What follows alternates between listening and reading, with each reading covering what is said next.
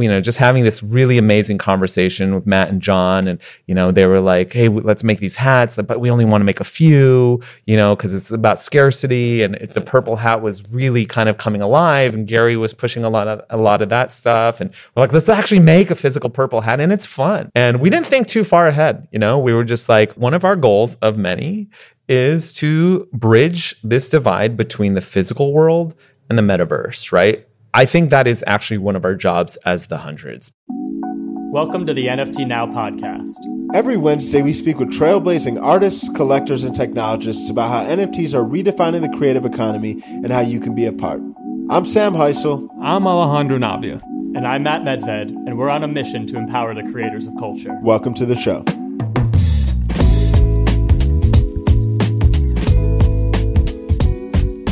Matt, how you feeling? I am feeling really excited about this episode. We have a very special guest. Yes, we do. We have Mr. Bobby Hundreds. Bobby is one of the co-founders of the Hundreds, which is a very well-known streetwear brand. They were founded in 2003 and have done a fantastic job at staying relevant and staying culturally impactful since the time of their founding. I think far before NFTs were even a thing. I love how Bobby even equates a lot of what's happening in the NFT market to when the, the streetwear and fashion community was hesitant to e-commerce, thinking about getting scammed, and how this is kind of a new step for the whole market to take. And I, I think he's very much at the forefront of taking those steps in the fashion community. He has a uh, very successful project, Adam Bomb Squad. Um, there's a lot of interesting utility and ways in which they're giving back to community and supporters of the hundreds.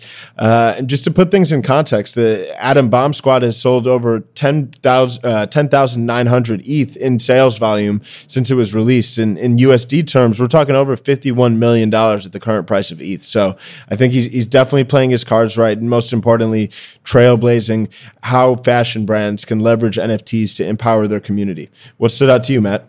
I mean, name a better entry to the space, Sam. Working with CryptoPunks, working with Bored Apes, launching a very successful project. He is looking 10 years ahead. He is playing chess while everyone else is playing checkers, and that's why he has found himself at the forefront here. It's no accident. I love his perspective on Web3. Everyone should listen to it. I'm excited to hear it. Yeah, for sure. And before we get into it, definitely want to make sure if you haven't already, be sure to subscribe to our newsletter at nftnow.com. Every single week, we simplify the NFT market down into actionable insights so you can find the best way to get involved. So, without any further ado, Bobby Hundreds. Bobby, what's happening, man? Welcome to the show. What's up? How are you guys doing? Oh, we're chilling, man. Super excited to have you on. We'd love for you just to kind of set the stage and uh, talk a little bit about the backstory and founding story of the Hundreds, and then more yeah. recently, how you kind of uh, brought it into the metaverse through NFTs. Yeah, well, I mean, where do we begin, right? Because the Hundreds is really a reflection of our entire lives. And when I say our, I see, I'm talking about Ben, my co founder, and I.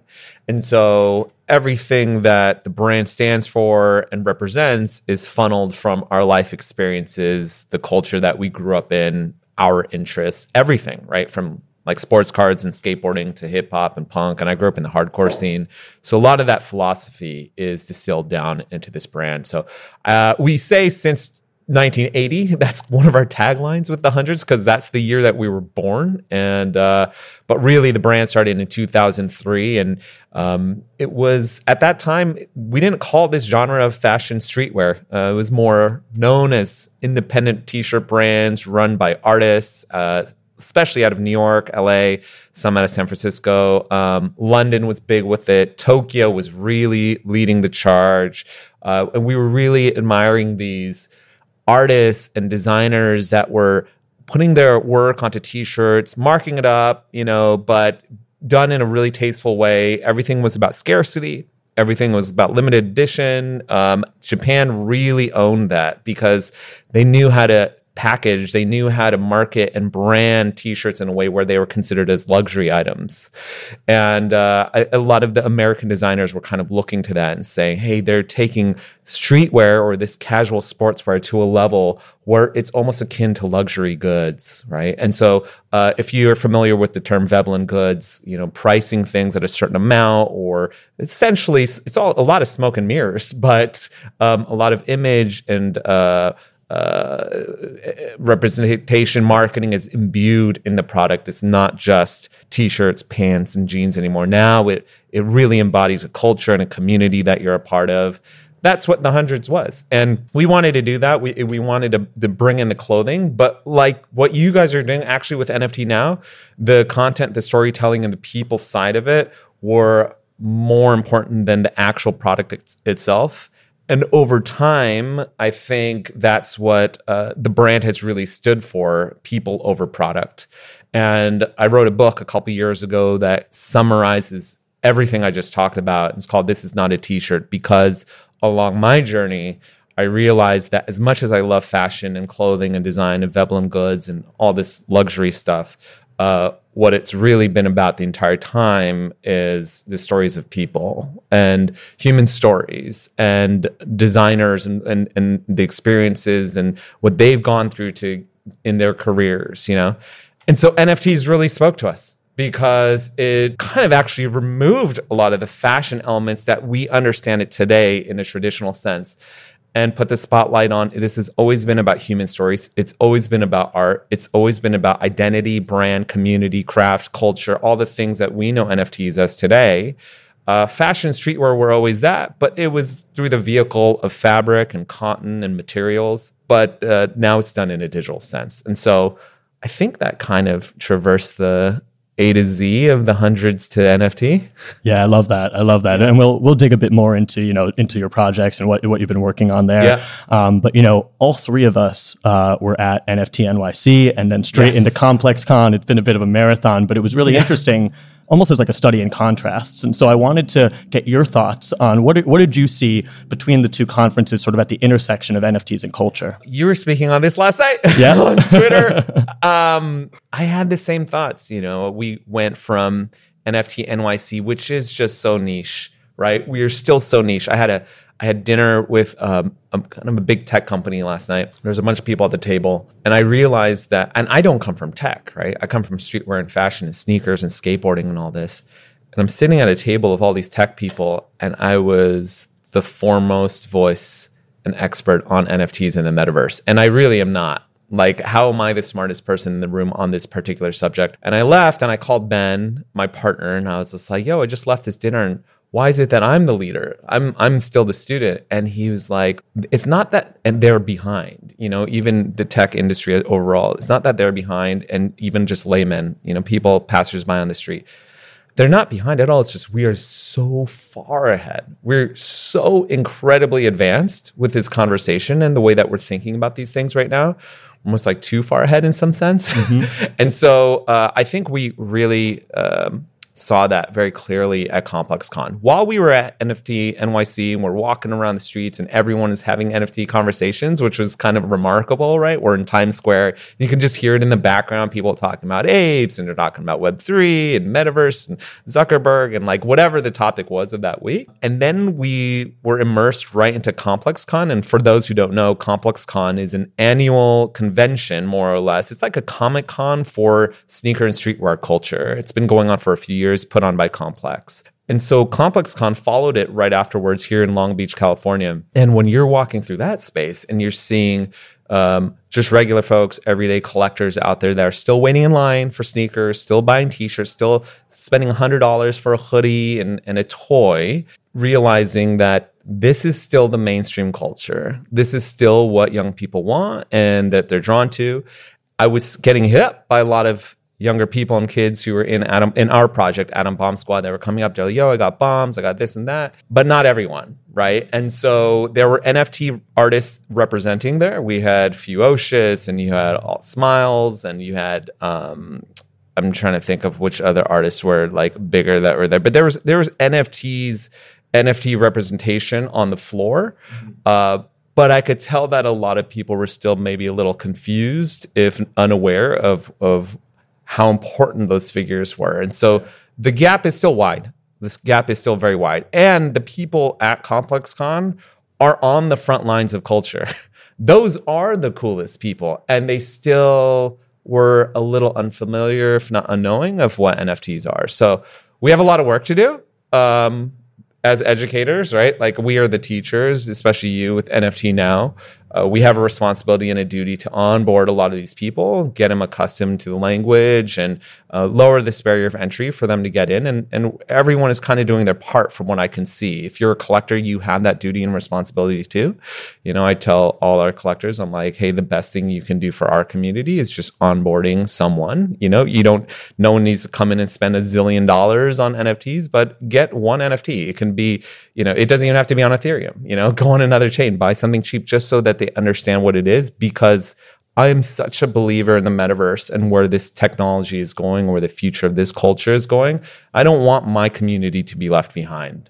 I want them to have a stake in the conversation. So even if it's just one, it doesn't have to be ours, but just get one. Yeah. Yeah. No, I absolutely love that. And I think even just mentioning kind of how the Complex Con and the culture present there is very much at the front lines. It's also going to be a very fun time. I feel like a year from now, next year's Complex Con, we'll see vastly more NFT representation. 100%. And I think what's cool too is when, I mean, a lot of our mission is to not only empower the creators of culture, but to foster mainstream adoption around NFTs. So we very Yeah. much kind of like deconstructed what the like early adopter graph looks like. And one segment of the early majority is definitely this like hype streetwear culture because a lot of the same psychology of like drop dynamics and scarcity and collection is like so present there that it's really just a matter of time for that community to really like sink their teeth into this. Yeah, I I say that you know I kind of jokingly, but half seriously say that we invented this game, right? we didn't. Obviously, collecting and collectibles have been around since Gary would talk about sports cards growing up, and he was doing wine and.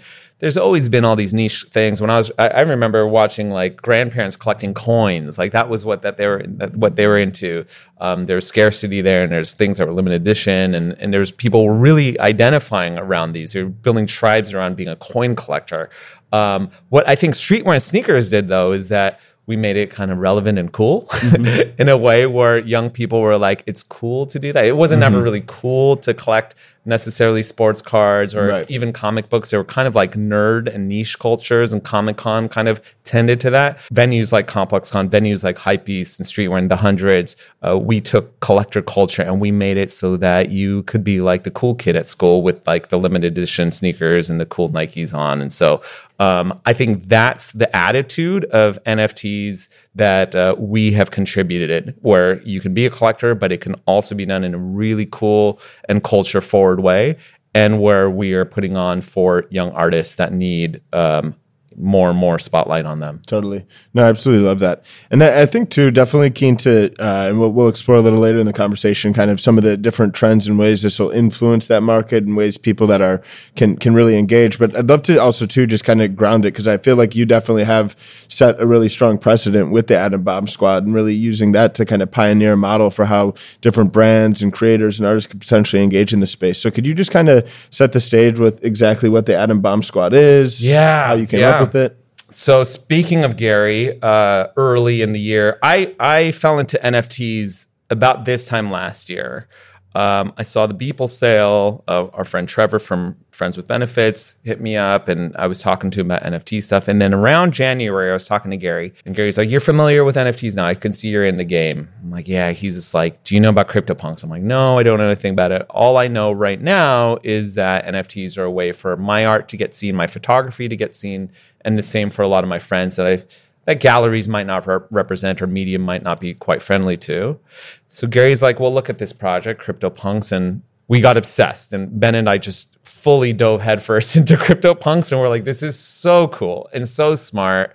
And Ben especially is just like a punks maxi. He just he sits on the website still for like hours a day still. and we're almost like a year later. And so around that time in January, we're like, we can do the same thing, right? And a lot of people felt this way. Anyone who built a project this year was probably inspired along the same line. And we were like, we have this collection of bombs for 18 years. We have done hundreds and hundreds of iterations of Adam, Madam, and Batum Bomb. Those are the three main characters in our family. And these bombs have always acted as mascots for the brand. They are our Mickey, Minnie, and Donald. They're our Ronald McDonald um, for, for McDonald's. And so the brand community has always known them as representatives of the hundreds and they love collecting them already. They love collecting them through t-shirts. They love collecting them on merchandise. We still have collections that are just all about bombs and people love wearing it. So we're like, it's already attuned to how the NFT mechanics work. Um, we have the history built in. We're now coming at it from a space where we've built an established brand. We've proven ourselves. We have the credibility of establishing a business. We have the infrastructure to do it it's almost like why wouldn't we do this at this point right? We have a community that we're trying to onboard onto. I, I, look nfts in, in a large part are also a trojan horse to get people into crypto right? And i'm so bullish on crypto and i just don't see any other future that i'm looking at my community and a lot of them are crypto illiterate just like i was and I need to get them in. How can I get them in? I can sit here and preach about Ethereum and Bitcoin all day. We started doing it in 2017 with our website and our brand. We started accepting Bitcoin and crypto and saying you can buy our clothes using crypto in 2017. And a few people did it over the years and we have kept it open, but it's just never been that popular.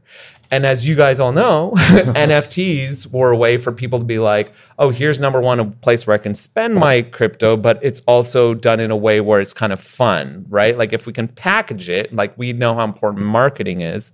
It's a very dense subject, crypto and Bitcoin and Ethereum. It's just dense. It's a dry subject. You go to a, a dinner party. We're going to see this a lot during Thanksgiving and the holidays.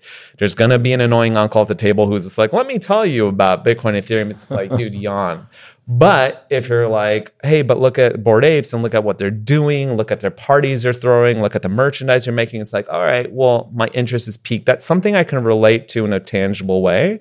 And so we saw that opportunity where like we can finally onboard this community into crypto. We can do it through the vehicle of Adam Bombs, which they're already well familiar with. They already love collecting them we already have the culture and the community set. We have the artists involved. We have 20 artists or so that have collaborated on bombs throughout the collection. We have Mr. Cartoon and Ron English and Kenny Scharf, like real legends, and also NFT artists like Sean Williams, Sophie Sturdivant. You know, we're speaking the same language. We can get them in. So we had 25,000 bombs made. And at the time, everyone was just like, wow, this is a lot because the standard was for projects for more or less, you're looking around 10,000, give or take.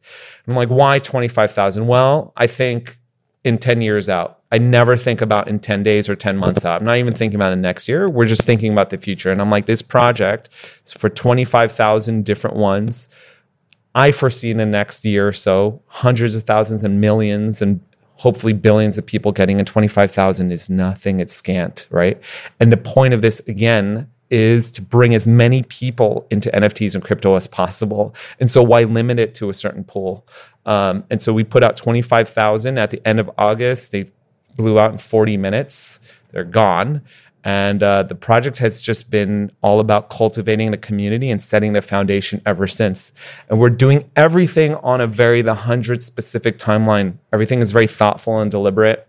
We are not, not doing everything for right now. We're just doing things right right? So you know that's as far as like even the way that we're communicating in our discord the way that we're setting up our ambassadors the way that we're setting up collaborations product and utility in the nfts and the different tribes that we have within our community um, everything is done super tastefully and thoughtfully and people are starting to see it. At first they're like why isn't everything happening right away? We want everything to happen right away.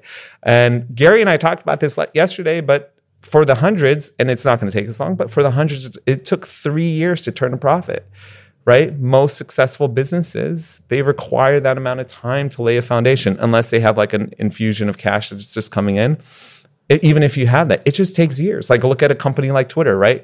Still like probably not profitable. Like that's not really what it's about. In the you're you're betting on the long term. So everything with Adam Bomb Squad is established the same way. We're focusing on the people first. We're cultivating and curating our community over and over. And when I say we are curating, the the community's curate, curating itself. And so people are coming in. Some people love it. They get it. They're like, I'm here for 10 years, 100 years. I'm like, cool, you understand how we do things at the hundreds. We've been around for 20 years. Like, in some ways, we're still not successful, right? In, in certain people's eyes, in a traditional business person's eyes. Other people are like, wow, this brand is the biggest on the planet.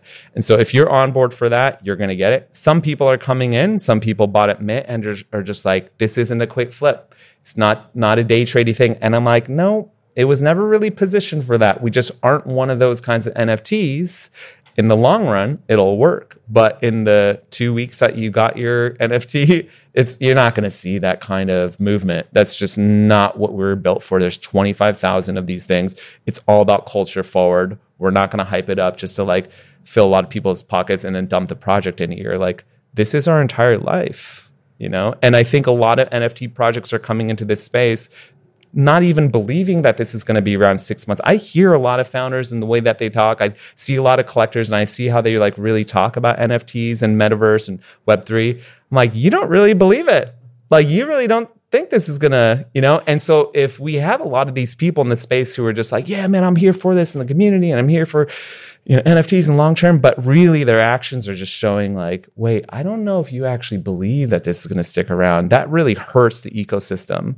And so we are fostering a community that's just like, no, we're here. We're planting our roots deep and we're gonna stick around. And because there's so much trust built in, uh, the project is actually just getting stronger and stronger every day. I love that. I love that, and I love the Yeah. long term vision. Um, I mean, even the motto, you know, people over product, really speaks to Web 3's ethos. Exactly. Um, and you know, entering the space is easier said than done, obviously. So, um, you know, and I think you really led the charge, you know, for a lifestyle brand, a streetwear brand, to to enter the space in a really meaningful, community driven way. Um, I'd love to hear a bit about what were some of the lessons learned uh, along that along that Oh my along the way during Yeah. that process um, because it's a lot of moving parts to you know in some ways it is similar to um, you know a drop but there's a, whole host of, of, Oh of new, new factors to worry about right Yes. so love to hear a bit about that journey and and you know what you learned from it Mm, the timelines are quite different, right? Um, we even with our brand, we were able to establish it before social media even started. So we didn't have all the voices in our head. And um, you know, I don't know if you've ever, if you're an artist or a creator, and you're sitting there and someone's watching over your shoulder. We have almost 8,000 people in our community now. 8,000 different wallet holders who are all looking over our shoulder going like, move this over there, move that, move that.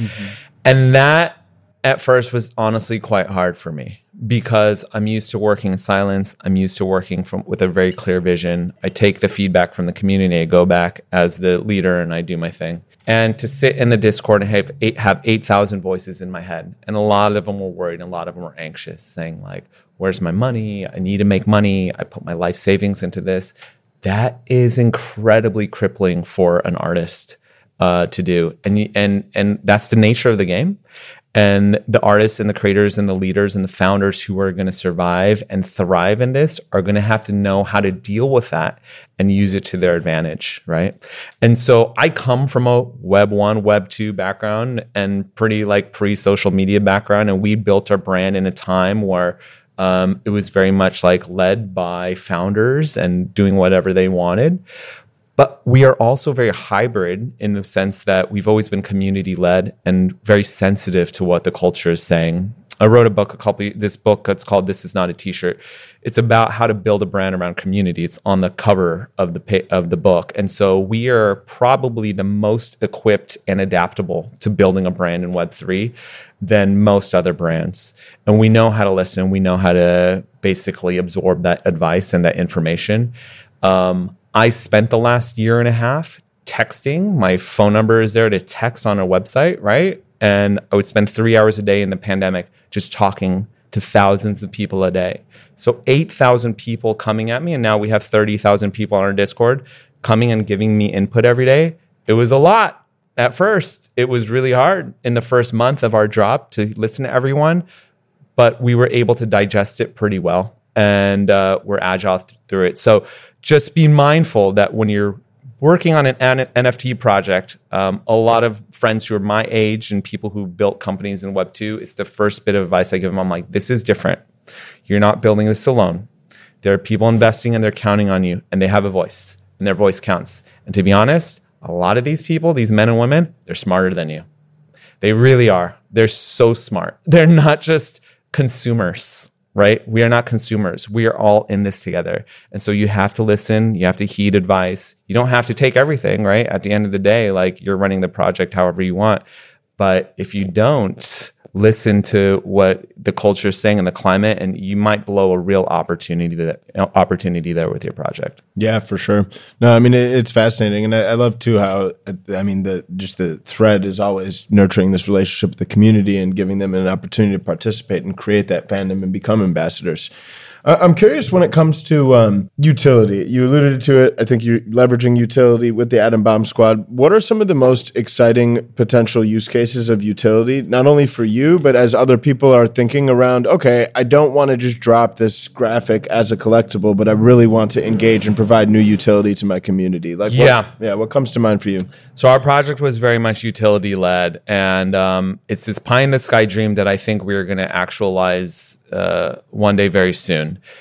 Uh, we're just building the technology and the infrastructure around it, and we're also just seeing how the government deals with a lot of the securities regulations around this stuff. Uh, which We is, all are, right? right. We're all kind of just like na- trying to navigate this in real time, day by day, hour by hour. Things are changing a little bit. But when we came into this project, and you can read about this, it's all in the white paper. Uh, I wrote an essay ar- around this before we even launched. Uh, the entire purpose and the premise of this project is yeah, sure, it's a history lesson in the hundreds. It's fun, it's collectibles. If you're into streetwear, we want to get you out of clothing, we want to get you into digital clothing. We're trying to minimize waste on the planet when it comes to making fabrics and materials and clothing. I mean, this is very wasteful. When it comes to environmental situations and conditions, people talk a lot about how crypto is harming the planet. Well, making clothing, making physical products is also very devastating. And so um, that was one of the key things was, as you know, over the last few years, I've been just really worried about sustainability and thinking about the harm that fashion is doing to the planet. Um, and so, if we can m- move that mindset of identity building and tribe building around brands uh, from t-shirts into JPEGs or whatever it is online, uh, that's a win for me. But the underlying, the the real driver behind the project is trying to figure out ways for the community to benefit from the upside of the brand as much as the brand founders and the brand owners do.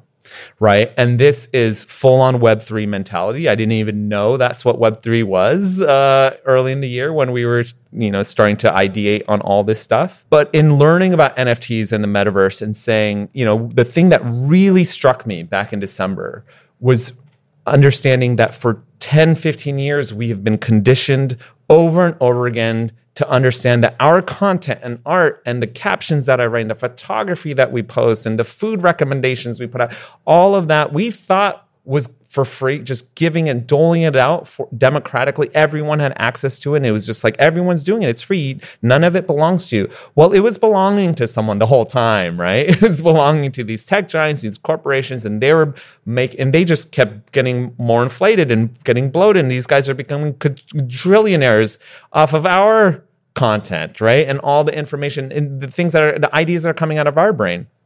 I applied the same to brands.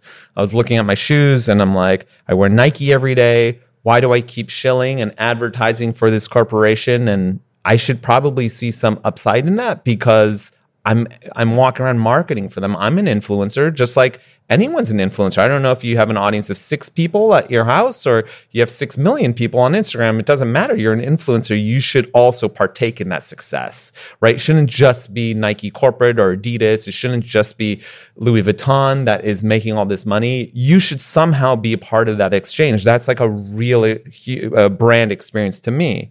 Then I thought about myself. I'm putting the mirror up to me and I'm like, for 18 years we've been running this brand and people are like hey i'm a part of this community. I'm a i'm an owner you know i feel like i have ownership.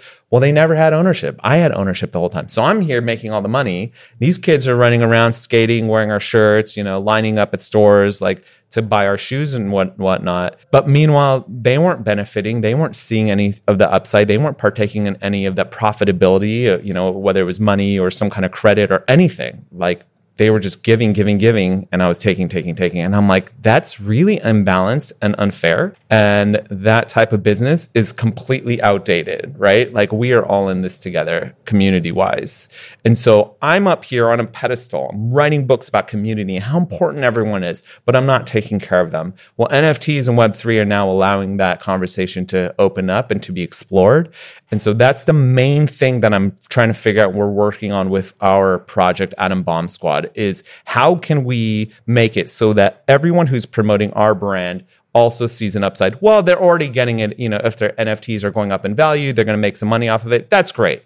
I'm talking even beyond that, right? So we've established step 1, but like let's go even more, you know, as the brand is selling and doing better or maybe it's a design that's in the collection, maybe you know you see something from that and we're going to start push, pushing this out over the next few weeks. People are going to see it. We haven't figured out a way to like literally put dollars in people's hands. Like that's a securities issue. um, but what can we do to make it so that like everyone's a part of the win? Um, that's that's our main goal. And I, I, I think once we can unlock that and figure that out, that'll upset or disrupt how a lot of brands and businesses are looking at their consumers, and the consumers will want the same. Totally, totally. I think that's spot on. And you know, I know that you said that you're really bullish on the metaverse, and I know Yes. you're, you're, you're that sustainability, digital fashion are all things that are top of mind for you. I'd love to hear your thoughts, kind of in the spirit of looking forward. Um, what what is the plan for the hundreds in the metaverse, and how do you feel uh, other lifestyle, fashion, streetwear brands are going to leverage that technology in that space? Yeah, for us, um, I can only speak for ourselves. I mean, there's some very literal plays involved, right? Like, obviously, we're going to jump into a digital virtual landscape and have it so that you can wear our virtual virtual digital clothes. Um, that's pretty obvious. But uh, me being an artist and visionary, I'm actually trying to reorient my brain and how it thinks about fashion overall. And fashion has been very constrained and limited to the laws of physics and human bodies and anatomy. And, um, you know, there was always these parameters that I would play, and I was like, oh man, like what if we can add an extra sleeve here? Well, you can, but it would just look kind of silly and it's not very useful. But in the metaverse, our avatars, right? We could be a Bored Ape. And right, and a Bored Ape's head might wear a hat differently than a human head, right? Do apes have hands, right? Like what kind of gloves would apes wear? And if you have a bomb, right? Ape bombs don't have feet. And so do what kind of sneakers would a bomb wear? What if you're like a puff of smoke? What if you're like a lizard? What if you're a snake? And so um, we can reimagine and reinvent what fashion design is, what the utility is, because again, in the digital verse, maybe you don't need to be exposed to certain conditions. A lot of fashion and clothing is about protecting you from the elements. We don't have the same elements elements that we know of inside of those digital environments, and so we can do with a lot of like certain layering, or maybe we can add like 400 other layers on top of what we're wearing because we'll never really get hot. And so we can play with a lot of these rules now that have confined us for since the beginning of time of what fashion is that and, i'm probably getting like way too far ahead of myself but um, that's kind of my north star. I want to get to a place where fashion as we know it today and the way that you wear clothing today is completely retold in a new narrative and led by designers like me but really you know some of the world's leading fashion designers. But i think it's going to have to be young people or people who've just never really played in the fashion scape to come forward and to do this. And the artifact guys are really compelling to me because of that. They don't really necessarily have an imprint in the physical fashion legacy, but uh, the way that they're imagining fashion right now comes from a lot of gaming. And so their shoes aren't necessarily the most appealing to a traditional sneaker collector, but they're kind of like writing a new playbook for what sneakers might look like. And and that's what I want to see. I want to see more design, more fashion like that. And then I'm curious too, because I mean, you're definitely like breaking trail and really kind of setting a precedent for how NFTs can operate in the fashion industry. You're alluding to some of these kind of new entrants that are like rewriting the script in the rule book. But like, what advice do you have for other fashion brands and communities that are engaging in the space? And I'm also curious too, like, what's their perspective currently, just in conversation? Is it like hesitant or more and more people trying to get engaged? More people are trying to get engaged finally, but there is still a lot of hesitation, if not resistance, out there from fashion. Um, it's interesting sometimes, especially with street, especially with streetwear. In some ways, streetwear is the most progressive and the coolest and the most cutting edge. Um, but also streetwear, there's a lot of fear built in, and there's a lot of insecurity, and there's a lot of I'll only do it if everyone else is doing it, and uh, that's just how a lot of these brands and these tribes have always moved, and it comes from just protection of the ego and uh, a lot of image association, and so um, they won't move forward, and that's where a lot of the collaboration speak came about in streetwear. It was just like, well, we'll all do it together, and we're going to stick together, and it's tribalism versus community, which is a whole other topic. But tribalism, um, it, it's cool, but it's it, it doesn't necessarily move or advance a culture or an industry. And so when our generation came in of streetwear, we were more uh, accepting of collaborating, working with other brands, and building bridges. And we need to see that more in NFTs, but it'll happen. But right now, everyone's kind of split up and broken up into tribes. But the more we work together, it'll lift all the boats. That rising tide will lift all the boats, and that'll open up a marketplace and an industry.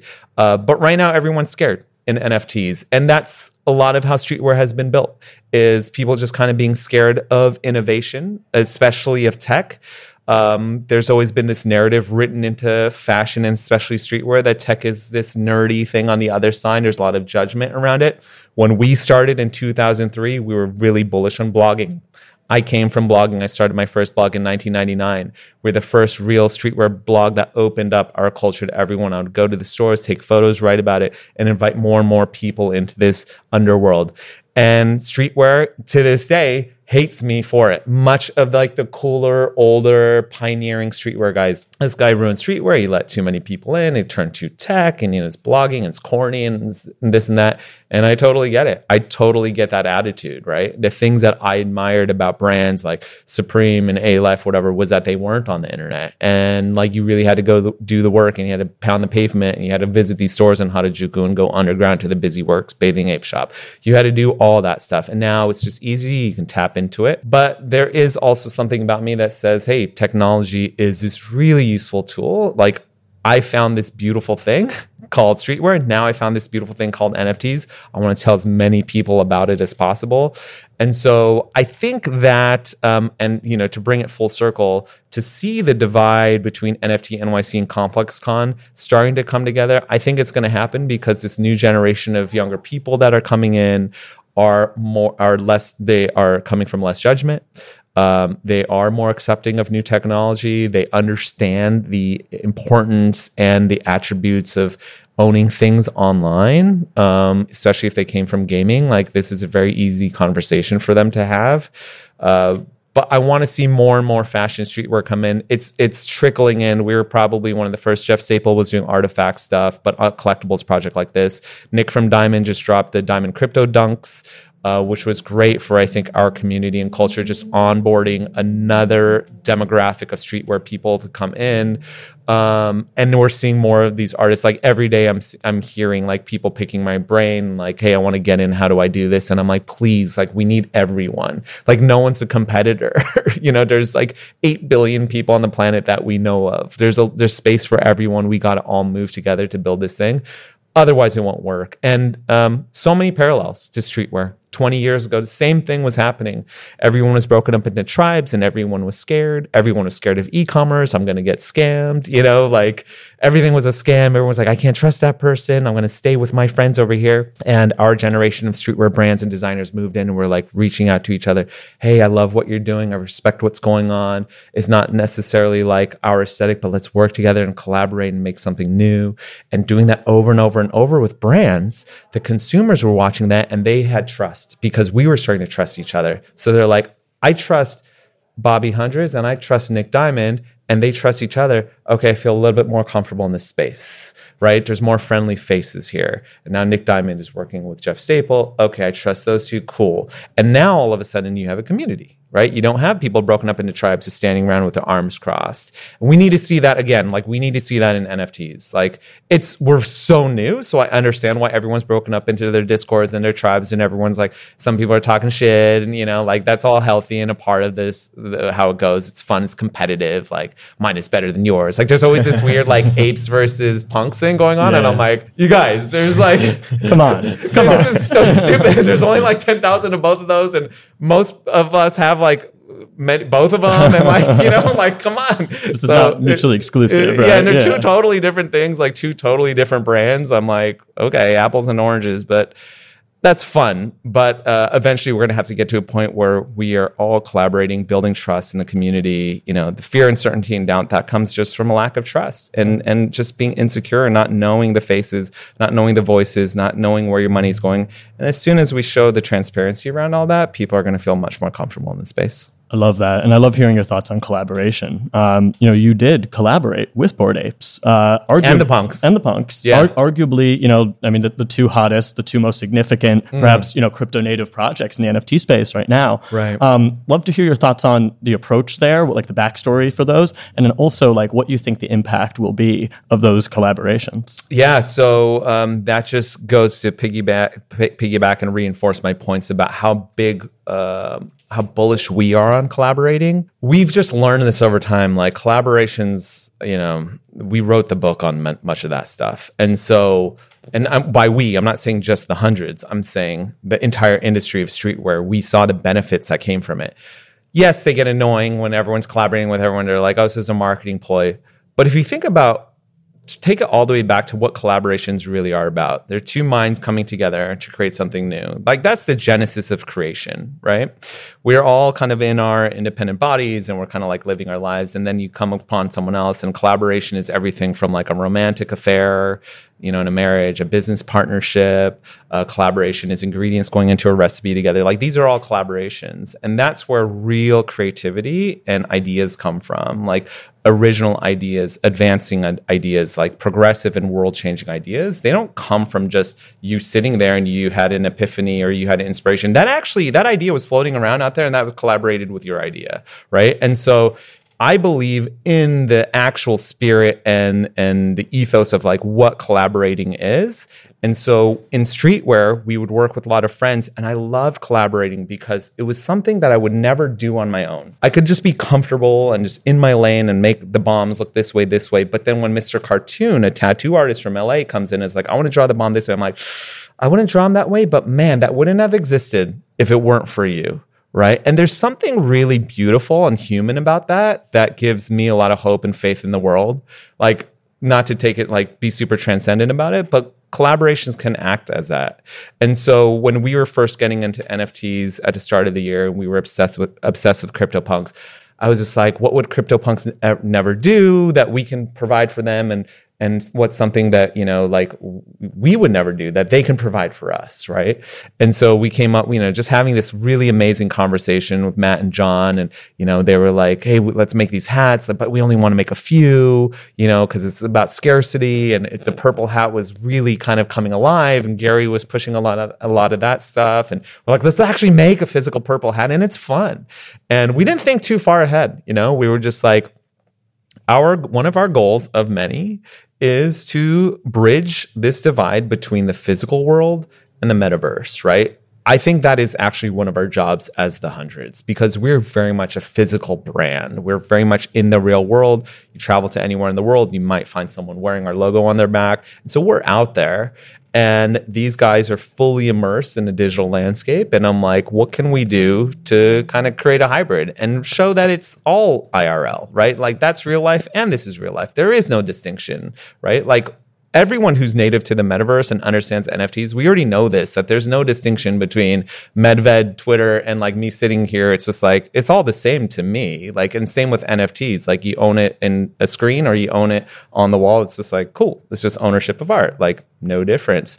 And so we want to blur those boundaries more and more, and make it so that there's no wall. So that was the first project, and obviously, it just it was crazy because we only made like 50 hats, and they blew out in like I don't even know a fraction of a second, of course. And then we had, you know, 15,000 other people just mad at us for like a while. And we're like, sorry. And then we did an apes project um, right after that, and coming off of our board, um, the CryptoPunks thing. And, you know, it was in the earlier months of apes where they had now they're just on a whole other level. They were still very popular back then, but we're like, we love what you guys are doing. They're doing such a good job of brand narrative and like being thoughtful of how they're constructing that story.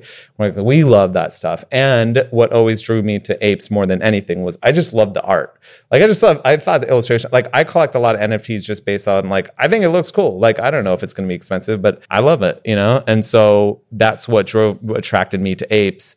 And uh, the conversation was kind of the same. We're like, what can we do with you? And how can we play with these boundaries and rules around what physical streetwear is and what digital NFTs can be?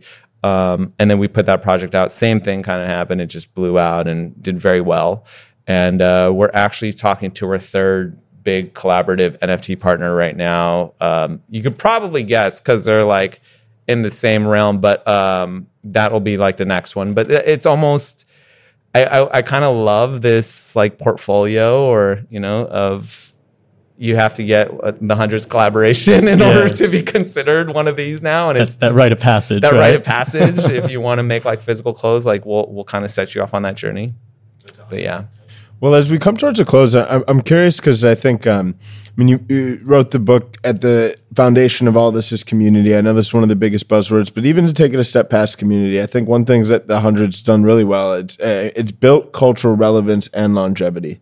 So even abstracting just from the technological innovation with NFTs, I'm very curious what advice you have for for different brands and people entering the space on on how to create and drive that cultural relevance Yeah. and build community. Yeah, you have to put the brand first. You have to put the project first, put the work first. You just have to be mindful and tend to the community and just remember that this is built one person at a time. It and it takes time, right? And so it's not about oh, we're going to convert everyone in the world.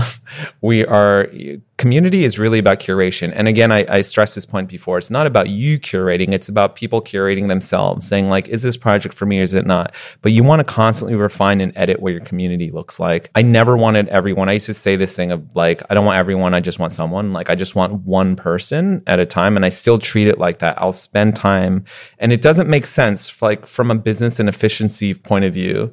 But I'll sit with someone for like 20 minutes, 30 minutes, like just a complete stranger, and talk to them through this and build a connection. And I feel like if we can plant those roots very deep, one relationship at a time, they actually go a lot further because then they proselytize to like four or five other people and they're like, hey, I had a really meaningful interaction with this brand, with this human, with this founder.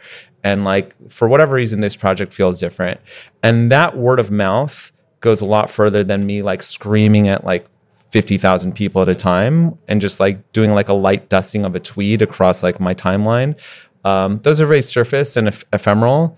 I and it's probably just like a very romantic ideal, but I'm a strong believer in just really, really meaningful relationships. And so since the beginning, I've it means as much to me to spend uh, to share a conversation and have a coffee with one person as it does in speaking in front of 500 people. Yesterday was like 4,000 plus people on spaces.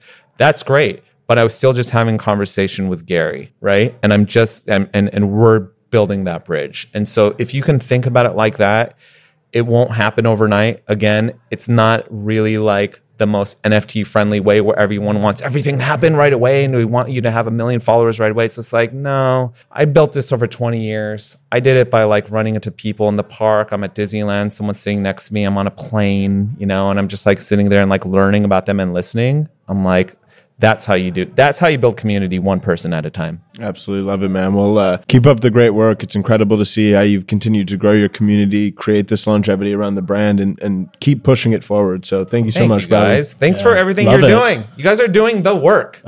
This is the work. Yeah. It's all of us. Breaking man. trail. Teamwork Yeah, makes the dream trail. work. We're all Yeah, breaking yeah, yeah. trail. It's So- completely thank. I mean, honestly, it's a thankless job. What we're all doing. Like we're all patting each other on the back, but we're a very small community. But like outside in the world, they don't know we're building the future, right? Isn't it crazy Yeah. to walk around a supermarket, you're at a mall, and you're like, and not from like a superiority kind of way, but just like I am doing something for everyone here that they're going to benefit from, and they'll never know. Nobody knows. Yeah. They'll never know or acknowledge us. Like Yeah. we're just a grain in in time. Yep. But like it's so rewarding knowing that you're like, we're doing this, we're doing it just because we love it and we believe in it so much. And if we don't do it, no one's gonna do it. That's right. And so we do the work. Quite Right. literally building the future. Building the future. Yeah. There it is. yeah. On that note, we out, man. Thank you so much. Thank, you, man. Thank you. Man, that was an inspiring episode. What stood out to you, Matt? Where to begin? Uh, I loved hearing the origin story of the hundreds, the approach to streetwear, uh, how he brought collaborations more uh, more firmly into the space, uh, and how he has uh, sort of channeled that ethos into his Web three strategy. Uh, I think he hit the nail on the head when he said uh, that Web three is a different beast. It's a different way of doing things, and many people don't understand that. He understands it, and his success with Adam Bomb Squad is no accident. You can see that he understands how, fundamentally this technology has shifted the relationship between creators and their communities, and he is at the forefront of that for that reason. Yeah, for sure. Love that. And also love how he's really trying to bring power and ownership back to his actual fans. I, I loved how he's saying that, like, we're all influencers. None, it doesn't necessarily equate to 6 million followers on Instagram, but even if there's just the six people in your life who you're influencing, and now there's this, this ability to actually have ownership in the brands that you support. Um, and that you're being an ambassador of, whether or not uh, you're doing it for monetary reasons. But I, I, think this is at the foundation of Web3 and community ownership and, and turning customers into actual legitimate community members and a part of the, the culture that they're trying to uplift. So hats off to Bobby. Really love to see how he's being thoughtful and pushing the space forward and super grateful he was able to, to come on uh, and chat with us today. So uh, there you have it. If you haven't already, definitely don't hesitate to sign up for our newsletter, nftnow.com. Break down the latest and greatest in the NFT market. And there you have it for this week. We'll be back next week. Peace.